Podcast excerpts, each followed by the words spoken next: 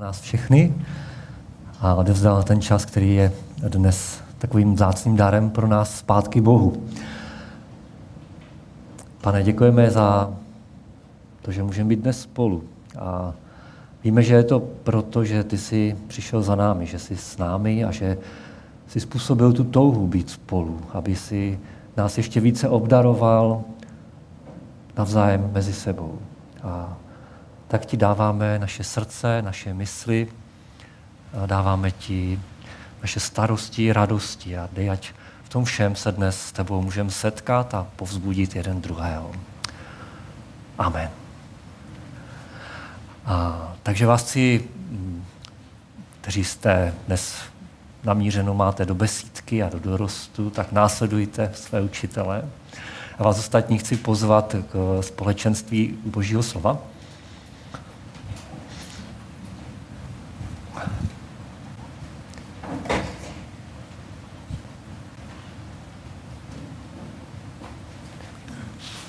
Nezačal pískat.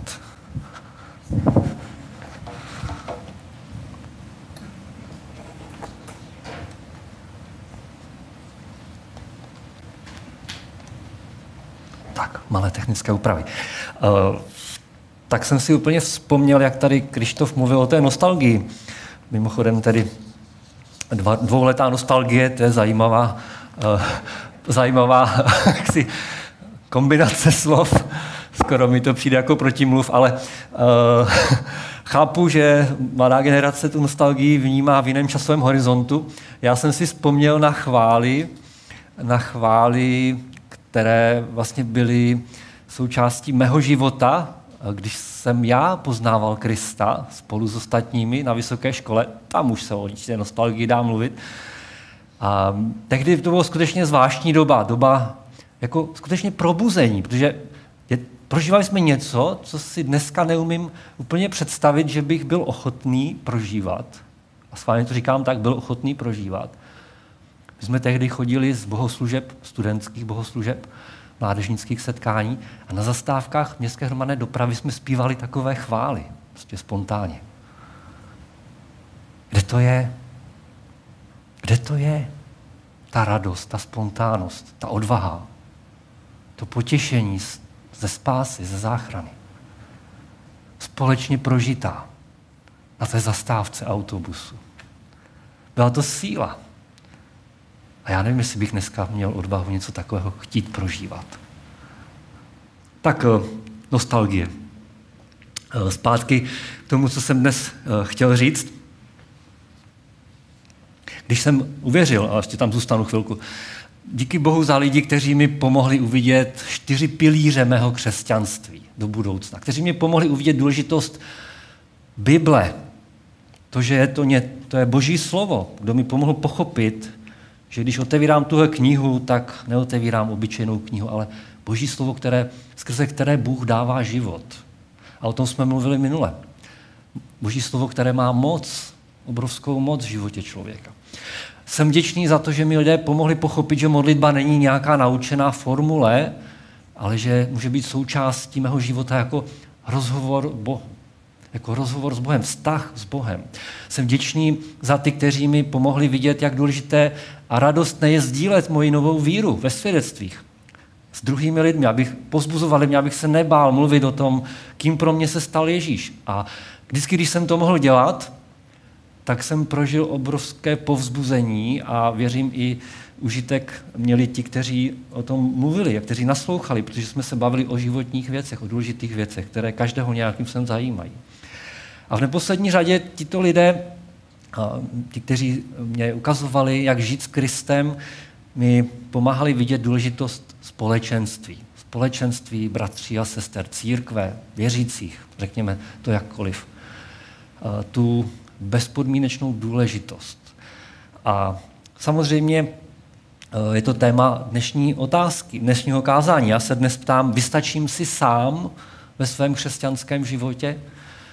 A je to otázka, kterou někdy si neříkáme jako otázku, ale spíš jako takovou svoji eh, jakési přesvědčení. Vystačím si sám, někdy si říkáme. A já bych chtěl eh, se trochu zamyslet nebo podívat do Božího slova, do Bible, jak je to s důležitostí vzájemného společenství. Co si Bůh myslí o solo křesťanství? Stane se něco, když nebudu chodit na bohoslužby nebo do toho společenství nějakého jiného formátu, nemusíme mluvit jenom o bohoslužbě, když nebudu zapojený v nějakých modlite, modlitbách společných, když se jako neúčastním, když budu prostě třeba jenom využívat té dnešní techniky a internetu, byť s nějakým uh, zbožným uh, vyznáním, že je to zasvěcení těchto věcí Bohu a budu pouze sledovat bohoslužby. Navíc si můžu pustit jenom části, které mě baví, které mě zajímají, uh, kazatele, kteří mě inspirují a chváliče, kteří hrají opravdu dobře. Jak to je? Je mi jasné, že se při tomhle tématu můžu pustit trochu na tenký let, a to hned z několika důvodů. Jeden z těch důvodů je to, že eh, jsou lidé, kteří skutečně nemohou, nemohou fyzicky, třeba ze zdravotních důvodů, být účastní bohoslužeb. A takový taky jsou součástí našeho společenství. A určitě bych nechtěl, aby to, co dnes budu říkat, jakkoliv vyznělo jako soud nebo nějaké posuzování jejich neschopnosti přijít. To tak není. Další důvod je to, že věřím, že existuje něco jako, teďka, jako řek, berte to trochu s rezervou, ale povolání poustevníka. Jako, je to diskutabilní téma, ale věřím, že Bůh v nějakých výjimečných případech může člověka povolat k zvláštnímu způsobu života, který se vyznačuje samotou. Nevidím v Novém zákoně moc takových příběhů, nevím asi žádný, kromě Jana Křtitele, který vyrůstal sám na poušti nějakým zvláštním podivinským způsobem. A možná on je ten nejlepší příklad Nového zákona. Ale eh, víme, že v historii církve byly takové období, kde vznikaly tyhle eh, řekněme, poustevnické tendence u jednotlivců, které reagovaly na něco v té době, nebudu teď o tom více mluvit, a já jsem to dříve hodně odsuzoval a dnes už to nedělám. A věřím, že Bůh může ve výjimečných případech povolat člověka k nějak takhle excentrickému způsobu života, ale nemyslím si, že to je nějaký standard a všeobecný plán pro křesťanský život. A v neposlední řadě je to tenký let i proto, že kázat uh, o důležitosti křesťanství vám, kteří chodíte do zhromáždění, se může zdát trochu kontraproduktivní, protože přece o důležitosti by měli slyšet ti, co tady nejsou, ne? Ale já si to úplně nemyslím a Boží slovo mě povzbuzuje, protože povzbuzuje i ty, kteří jsou aktivní k tomu, aby se povzbuzovali v tom, aby ta zhromáždění, ta společenství nezanedbávali. Tak já jsem povzbuzen povzbuzit i vás dneska tomu, že společenství křesťanů je důležité. A vlastně mám takový kontrast, který jsem si uvědomil v božím slově, když jsem ho četl, a to je ta, to je ta tendence nebo ten výrok, vystačím si sám, to, co někdy zarezonuje i v našem životě. Přiznejme si, když se nám nechce do zhromáždění a jsme zrovna unavení, vystačím si sám. Já to dneska nepotřebuji, to, radši to zvládnu tak třeba. Nebo nějak, nějakým jiným způsobem dnes to zvládnu sám, oproti něčemu, co objevuju napříč Nového zákona, v podstatě v každém odstavci, o kterém píše apoštol Pavel, kde on doslova přetéká, hoří touhou po osobním společenství s lidmi, s kterými se nemůže setkat. Z nějakého důvodu. Jako kdyby Pavel byl v covidu někde uvězněný a dostal karanténu a prostě teď píše ty dopisy a řekne, já bych tak rád s váma byl, ale prostě teď nemůžu z nějakého důvodu. A těch důvodů bylo samozřejmě víc podle toho, komu psal. A, ale vidíme, že nešlo o nějakou platonickou touhu nebo o něco, co mohlo nějak uspokojit na dálku. Přestože srdcem byl propojený, tak mu to nestačilo. Přestože se modlil od nocí, pořád chtěl být s nima tváří v tvář. Je to jako kdyby člověk věřil v Boha, ale neměl s ním osobní vztah. To nestačí. Musíte se s ním potkat, musíte ho znát, musíte ho vidět, slyšet. A tak přečtěme si jeden z těch odstavců, který nás dnes eh, uvede do toho tématu. První tesalonickým, druhá kapitola, verše 17 až třetí kapitola, verše 13. Bude to takový další text, ale bude jediný, který dnes zmíním a pak se k němu trochu vrátíme. Takže uh, budeme číst uh, a postupně to můžete sledovat i na textu, přesto vás vyzývám, abyste si nosili svoje Bible, nevíte, kdy se vám bude hodit. Bratři, říká Pavel, a teď sledujte tu jeho touhu. Vidíte, jo, schválně tam uvidíte, jak, jak tam prostě on, on jako nemohl, nemohl se spokojit s něčím na dálku. Bratři, bez vás jsme na čas osaměli, i když jen tělem, nikoli v srdcem. O to horlivěji jsme se snažili setkat se s vámi tváří v tvář. Opravdu jsme k vám chtěli přijít.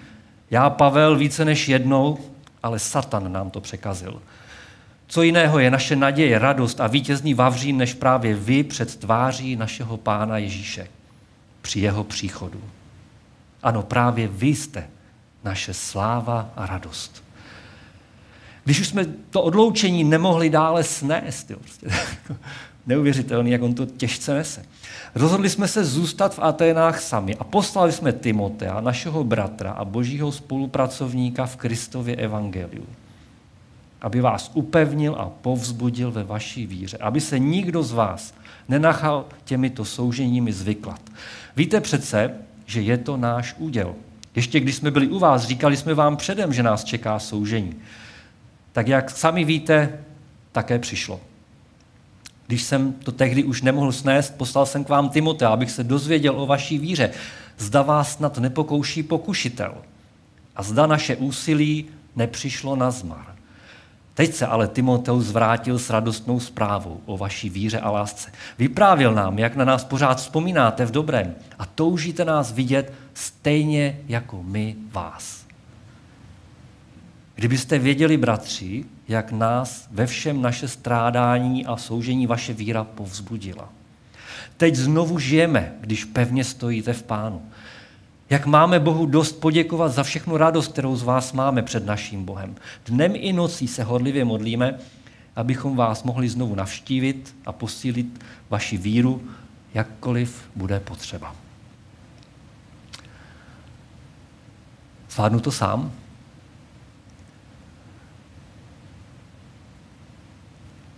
Jsem hluboce přesvědčený, a nejenom pro tahle slova, že vystačím si sám tohle paradigma, který někdy si tak nějak vštěpujeme do života z nějakých důvodů, že neobstojí s tím Pavlovým srdcem, s tím božím, božím, s tou boží vizí, kterou v Pavlově životě vidíme pro život křesťana. Neobstojí, je nedostatečné. A já bych chtěl já jsem přemýšlel nad tím, co probouzelo vlastně, nebo skrz co pán Bůh probouzel tu Pavlovu obrovskou touhu a životní touhu, prostě být s lidma fakt jako osobně. A tady to vidíte, že on bez nich skoro ani nežil. Jo? Tak to prožíval. A tak jsem se díval na věci, které uh, mě pomohly a doufám, že vás povzbudí. Jednak to, co Pavel prožil. To, co Pavel prožil, to, co věděl a také to, čemu věřil. A trochu si toho všimneme, ale opravdu jen náznakem. A já bych, já bych chtěl na závěr dát příležitost i vám k vašemu svědectví dneska. Já to tak jenom spíš uvedu. Aby vy jste mohli na konci zhromáždění vydat svědectví, co vy jste prožili ve společenství. Co vy víte, co víte o té důležitosti, o společnosti a čemu věříte. A možná to může být pokračování a ještě silnější kázání, než to, o čem řeknu já, to, co řeknete vy. Bratři, bez vás jsme na čas osaměli, i když jen tělem, nikoli v srdcem. Ve chvíli, kdy nemá své bratry a sestry, se kterými poznával Boha, cítí se osamocený. Mluví o jakési vnější osamocenosti. A v tomto vidíme jednu důležitou věc. On, co on prožívá ve společenství s věřícími, je to, že on skrze to společenství poznává Pána Boha. On, pro něj to je prostě neoddělitelné. Já věřím, že, že on tolik touží po společenství věřících, protože on tolik touží poznat samotného Boha a ví a prožil to, zakusil to, že společenství věřících je pro něj místem, platformou, prostředím, kde je nějakým zvláštním způsobem poznává Boha. A to je ta touha jeho srdce. Proto on tolik touží, protože to je neoddělitelné potom setkat se s Kristem, nově ho poznat. Hluboké vnitřní spojení s dalšími věřícími.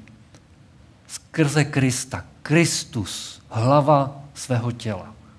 My věřící, křesťané, Kristovo tělo. Každý út jsme neoddělitelně spojeni s Kristem. Každý má své místo. Hluboká duchovní skutečnost, nejenom ilustrace nějaké, nějakého společenství, to, to je pravda. Jako manželství je pravda, že jsme spojeni v jedno, nějakým zvláštním způsobem, božím dotekem, božím způsobem. Co Bůh spojil, člověk nerozděluje. Není to fráze, to je pravda. Bůh skutečně propojuje manžele k něčemu jedinečnému. Je to nový člověk, jakýsi. Podobně je to církev, věřící. Hluboká pravda, jsme propojeni neoddělitelně spolu a s Kristem. A naše živé společenství, to, že jsme tady tváří v tvář, znamená, že, že můžeme poznat naši hlavu společně, Ježíše. Proto tolik Pavel toužil. A on to prožil. A když to neměl, tak mu to moc chybělo. Je to taky tak v našem životě? Nebo si vystačíme sami? Co jste prožili vy ve svém životě, ve společenství? Kde jste poznali Boha skrze bratry a sestry? Budete mít možnost říct svědectví pro naše povzbuzení. Možná si myslím, že ty druhé nepotřebujeme. Možná si myslím, že druhým nemám co dát. Nebo že druzí nemají co dát mě. Možná si neuvědomuji, že cokoliv potká mě, dotýká se druhých. Ať už v tom dobrém nebo v tom špatném slova smyslu. Jestli vybojuju svůj boj víry a jsem věrný v pokušení, vítězí ostatní spolu se mnou. Je to, má to vliv na církev. Jestli prohraju, jestli hřeším, zasahuje to celou církev. Trpí boží lid. Co si prožil ty? Není právě tady ta pravda, tady, tady ta skutečnost toho, že jsme zakusili Krista skrze druhé a spolu s ním ho nalézáme často víc než o samotě,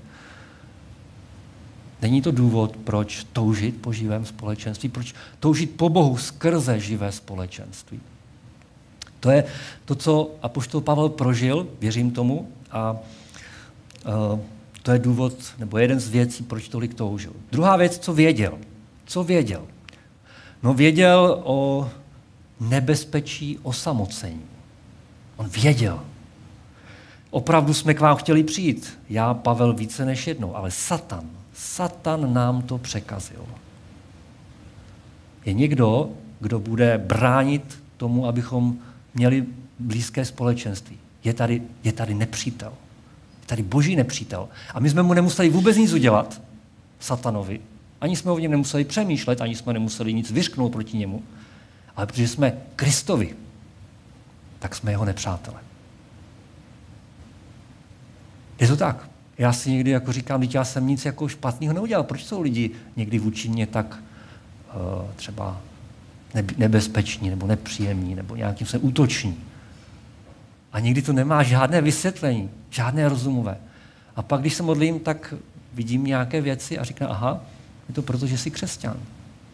Patříš Kristu a nějakým způsobem ďábel útočí. Kristus je hlavou své církve a Satan bude útočit na jeho tělo, protože to bude mít vliv na to, jak bude Bůh vládnout. Jednou ze strategií satana je, aby nás obelstil v otázce důležitosti společenství.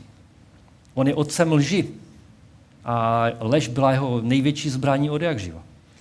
V čem nám bude lžát, nebo možná jenom říkat polopravdy, například neřekne, že nepotřebujete společenství úplně přímo, ale tak jak s Evou a s Adamem to skoulel kdysi, koulí to i s námi. Nepotřebuješ ho vždycky, nebo pust si dneska jenom televizi, najdi si nějaký, nějaký internetový příspěvek, ten tě taky přece povzbudí. A povede tě pryč od toho společenství tváří v tvář. Bude to zkoušet. A Pavel to věděl. Není to jenom lži, ale ďábel zvlášť používá chvíle, kdy jsme nějak slabí, kdy jsme v nějakém nějakých těžkostech, kdy je nám blbě prostě. A to tady v tom našem textu jsme četli. Poslali Timota, že jo, aby vás upevnil, povzbudil ve víře, aby se nenechal nikdo v souženích zvyklat. Věděl, že potřebují uh, povzbudit ve chvíli, kdy jim je těžko, aby se dozvěděl o vaší víře, zda vás snad nepokouší pokušitel a naše úsilí nepřišlo zdarma. To jsme četli v tom našem dopise tesalonickým od Pavla. A je to, je to i vaše zkušenost, že když máte těžkosti, když procházíte nějakým zápasem víry, že někde paralelně s tím přichází pochybnost o tom, jestli vůbec druzí o mě mají zájem a jestli mě vůbec Bůh má rád. Je to, je to taky tak máte, že když je vám těžko, že se vám najednou míň chce mezi ty, kteří vám můžou nejvíc pomoct? Já to tak mám. Jako kdyby ďábel chtěl zneužít ještě té mé těžkosti. A on to tak ve skutečnosti opravdu je. Uzavíráme se do sebe, začínáme se litovat. Odkládáme to, že někomu, kdo mi může pomoct, zavoláme. Odkládáme tu důležitou možnost požádat někoho o modlitby. Bratře, já se cítím špatně, pochybuju o boží lásce, můžeš se za mě modlit? Nebo pojď přijď za mnou, já potřebuju s tebou o tom mluvit.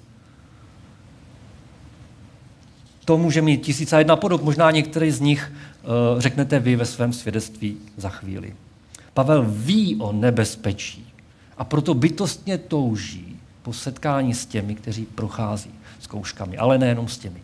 Ví, že i ti, co zkouškami neprochází, jsou, protože jsou křesťané, vystavení nebezpečí, satanova pokušení. Touží být s nimi.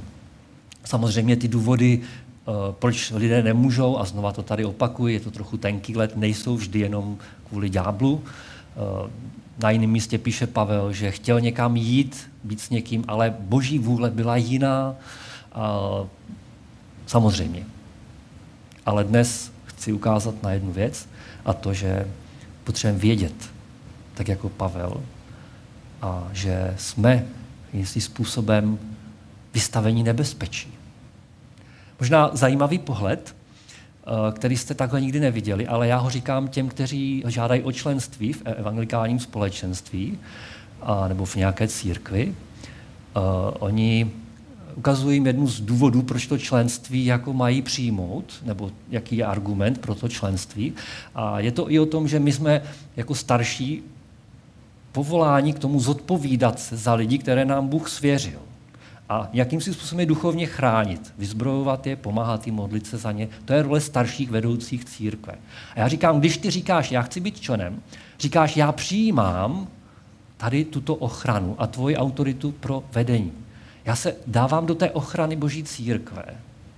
A stejně tak, když někdo ukončuje členství, tak mu říkám, fajn, ale potřebuješ být součástí jiného společenství.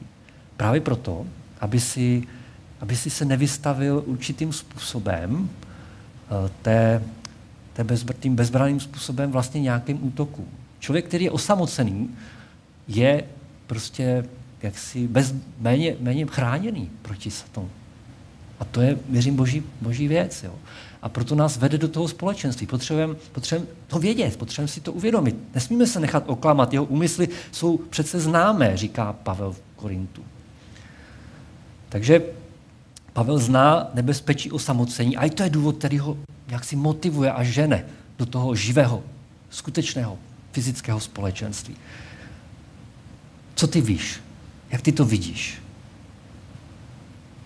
Jak ty prožíváš to, když nemůžeš nebo nechceš z nějakého důvodu jít a být součástí. Jako, a nemyslím jenom bohoslužby, samozřejmě skupinky, jsou tady modlitevní příležitosti. Jakékoliv formy společenství mám dojem. Tak eh, to je ta druhá věc. A ta třetí, on něčemu věřil. Něco, něco prožil, prožil, že Boha poznává skrze společenství, něco věděl, věděl o tom důležitosti ochrany skrze tu skutečné živé společenství a také něčemu věřil. Poslali jsme Timotea, aby vás upevnil a povzbudil ve víře. A znovu a znovu se modlí za to, aby mohl navštívit a posílit vaši víru. Eh, mluvili jsme už trochu o tom podobenství těla a vidíme tam eh, tu roli jednotlivých údů které tam představují ty jednotlivé křesťany nebo jednotlivé společenství nebo jednotlivé křesťanské eh, prostě období, možná můžeme říct i zkrátka. Z Krista vyrůstá církev, která je nadčasová, která je prostě všeobjímající a skutečně církev všeobecná. Mám eh, za to, že jsme tak trochu jako kostička z Rubikovy kostky. Eh, každá ta kostička je strašně důležitá pro to, aby ta kostka šla složit, aby byla v plnosti. Když vyloupnete, což jsem někdy dělal ve snaze si jako pomoct tu kostku složit, jo. když vyloupnete tu kostičku, už tam pak většinou jde nasadit, a pořád ta kostka nějak drží tím křížem uprostřed při sobě, ale je nedokonalá. A Bůh chce, aby jsme byli tou církví, která je držena tím Ježíšovým křížem uprostřed, ale abychom byli co nejvíc v plnosti, aby, aby z nás mohl poskládat skutečně ten obraz Krista v plnosti. Dává to smysl? A já tohle věřím. Já věřím, že církev, každý z nás má svoje neodolatelné místo v tom povzbuzování se, v, tom, v té cestě za Kristem.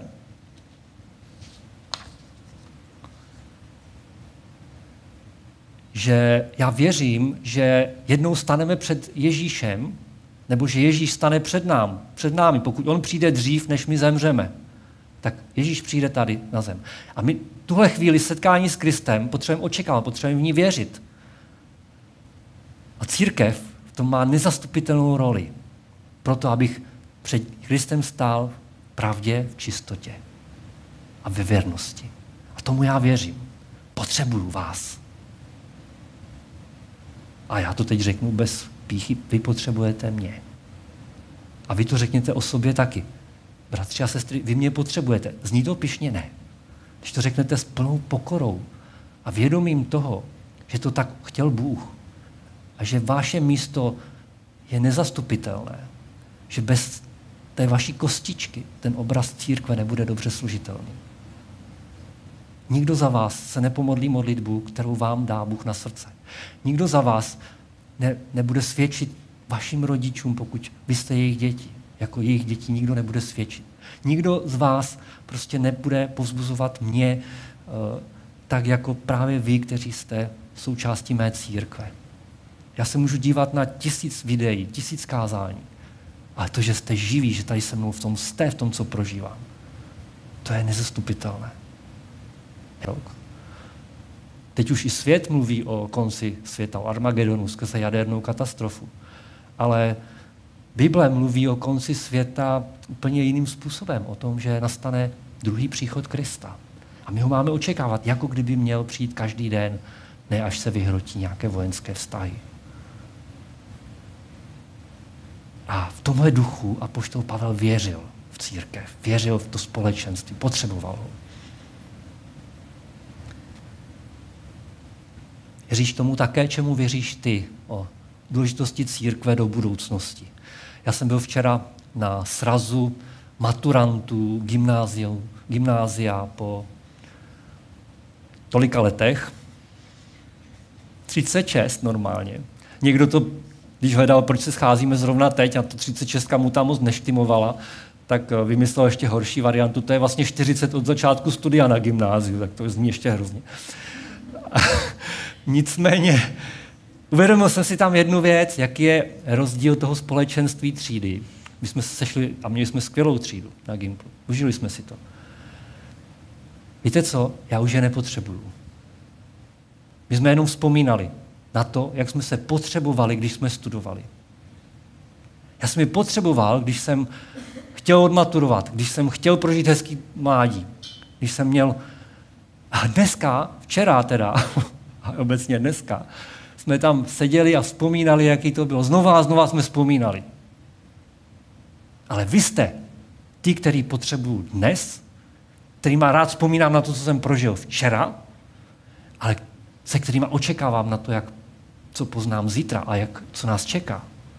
Proto je, tohle já věřím, to je církev, to je důležitost toho společenství. Já věřím, že tohle Pavel prožíval stejným způsobem a proto tolik toužil s těma lidma být tváří v tvář, nejenom někde na dálku.